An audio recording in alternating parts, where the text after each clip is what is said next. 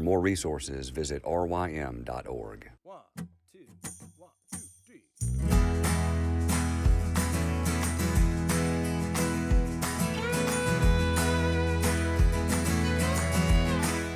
The Local Youth Worker is a daily podcast that's centered on five questions each week. Ranging from the practical to the professional, we're looking for answers to the questions you're asking. Whether you're in full time, part time, or even volunteer youth ministry, this podcast is for you.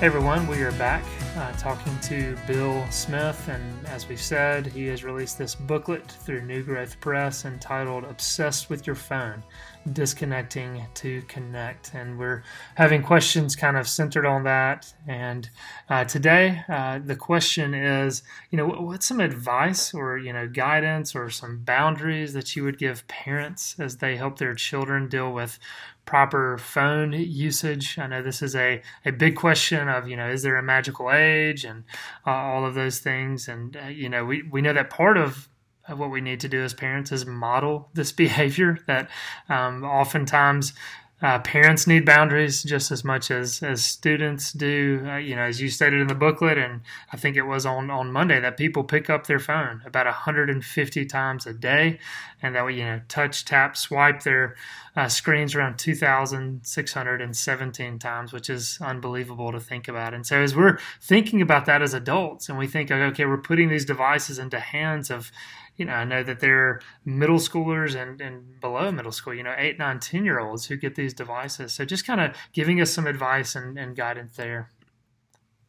Yeah. Uh, again, if I were to think about two poles, uh, on, on one are people who would say, here is the absolute hard number, your, your, your magic number, to, to put it in that phrase. Um, do not give a smartphone to anybody below the age of 72. Yeah, that that, that kind of that's a small joke. Thank you. Um, the the other side of that would be, oh, it doesn't matter. Um, Hmm. Just that it, it's something that everybody's got in this society, and they better use it. Learn to use it now. I think you have to have discernment as a parent. I have three kids. I love all three of my children. They're all very different. Hmm. They're they're different uh, in their physical developments. Um, we have uh, we have one child who's, who's below the, the average, and we have another uh, who's like pushing six two, and you just think, how is that possible? But what you see on the outside is a reflection also of their differences inside. They're not all emotionally the same maturity. They're not all intellectually the same uh, maturity, even at different ages, even within the same family unit. So I think parents have to be involved.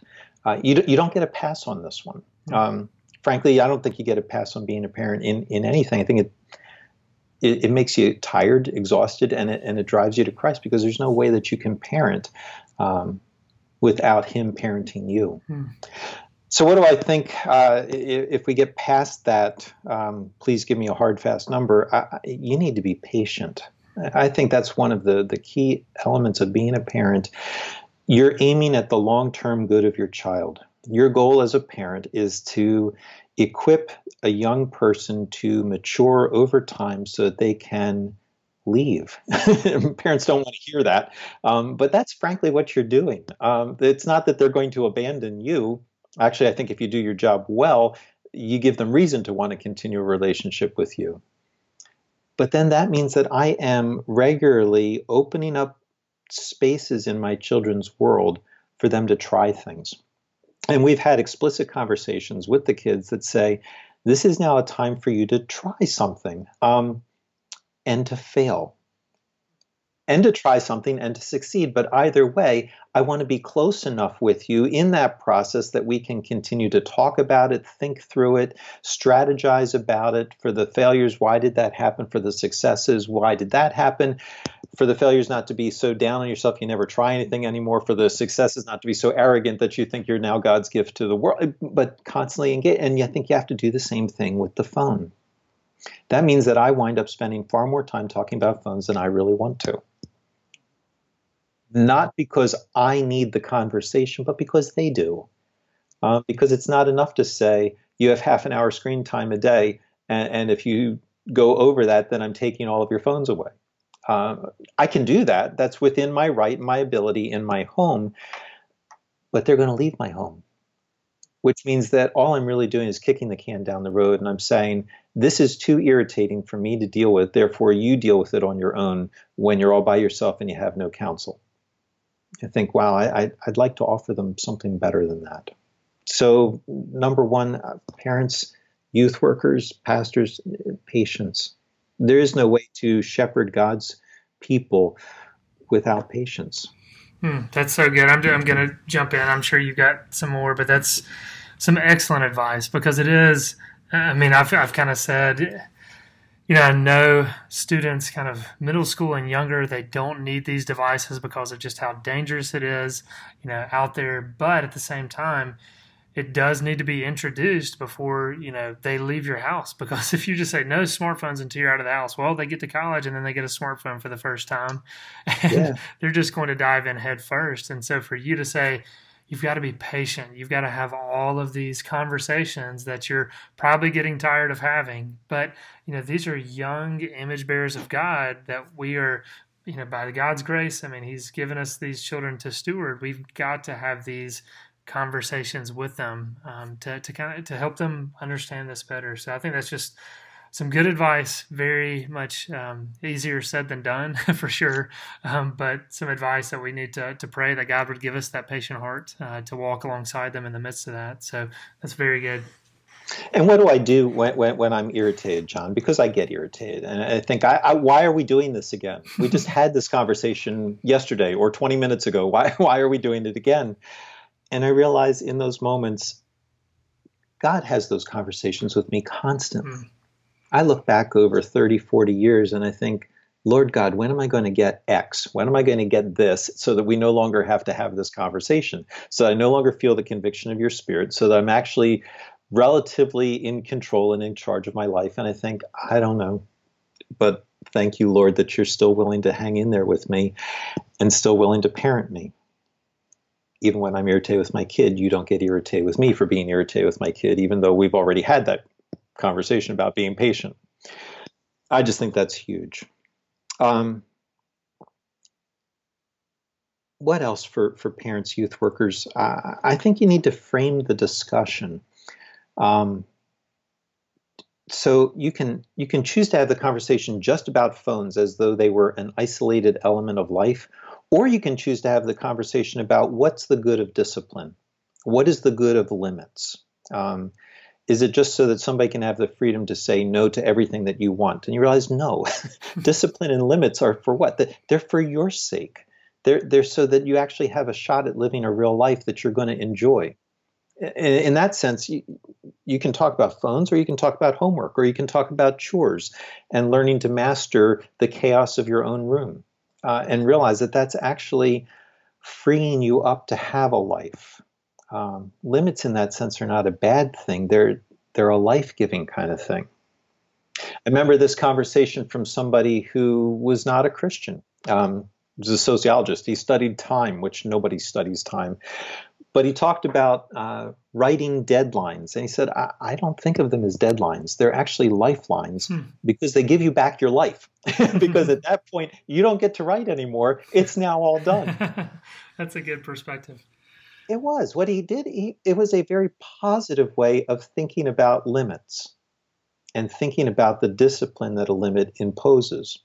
And so I want to have that larger discussion before I then say, okay, now what does a certain limit look like here? Now, for instance, in, in our home, there are phone free zones.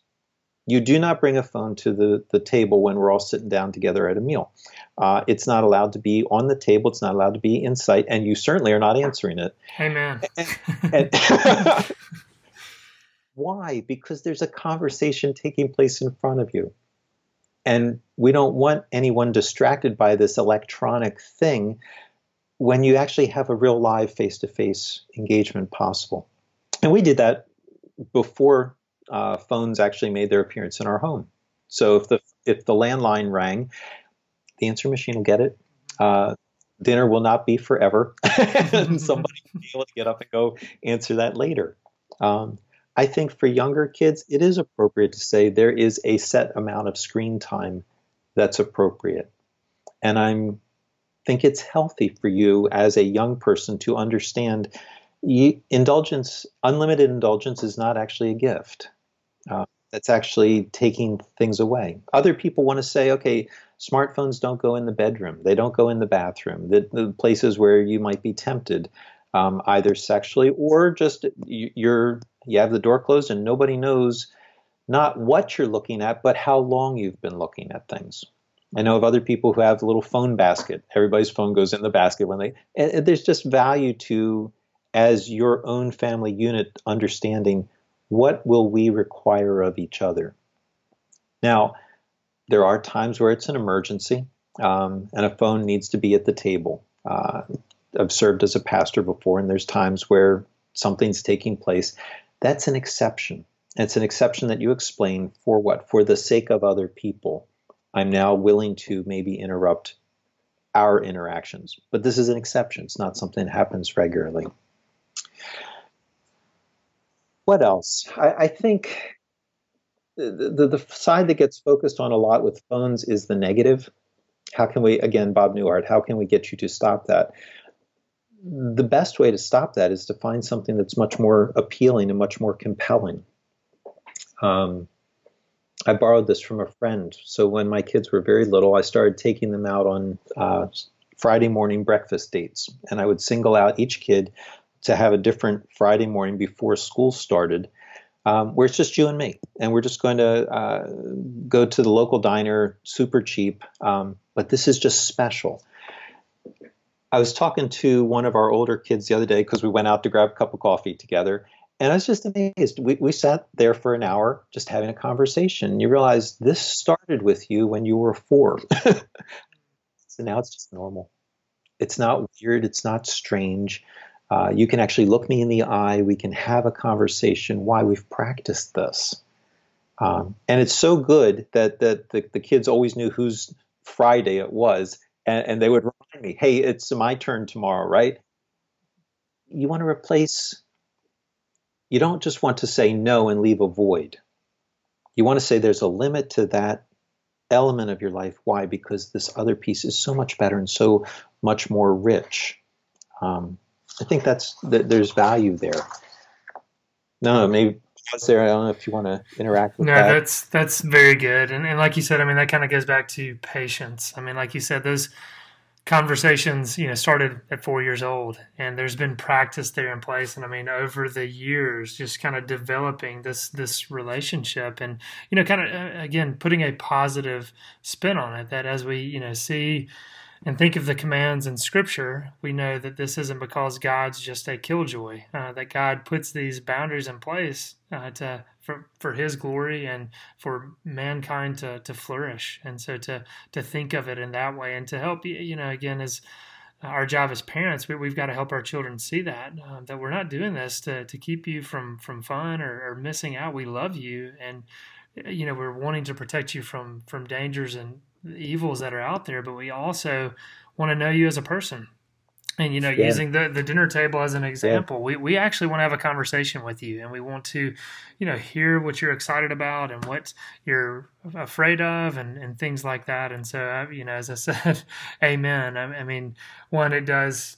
I mean, just letting people know my heart a little bit. It drives me crazy when I, I go out to a restaurant and just see families or people just sitting there looking at their phones and just thinking, you know, you're missing a valuable opportunity. And so, um, yeah, keeping them off the table to have those those conversations. I think those are um, some helpful things. Um, have there been, I guess, as we start to, to close this out, uh, what maybe have been, and this might be a little bit of a, a vulnerable question um, what what have been some of those those struggles in your own family with your own children? I mean, I'm sure they're not going to be unique to your family. That many people struggle in the same ways, but some of those that have been the most challenging issues to try to think through and work through. The digital world is compelling. Hmm. It's meant to be compelling. It's supposed to feel more lively than the real world. I have normal kids. Um, they have my DNA, which means that they're horribly broken inside. I love them dearly. They don't always respond the way I want them to. And you start to bump up against the limits of parenting. There is no guarantee that your kids will actually accept and embrace everything that you wish that they would. Um, mine haven't. Uh, that doesn't mean that I'm hopeless. We still are connected and we're still engaged, and they still have to live their lives before the, the face of the Lord, just like I do. But you realize that you you cannot force someone to embrace a value system um, that that they don't necessarily have. You can lead, you can model, you must lead, you must model inside of your own little spit part of Eden that God has gifted you with. You have to oversee that um, the serpent still enters in, uh, still is tempting, and still is very uh, persuasive.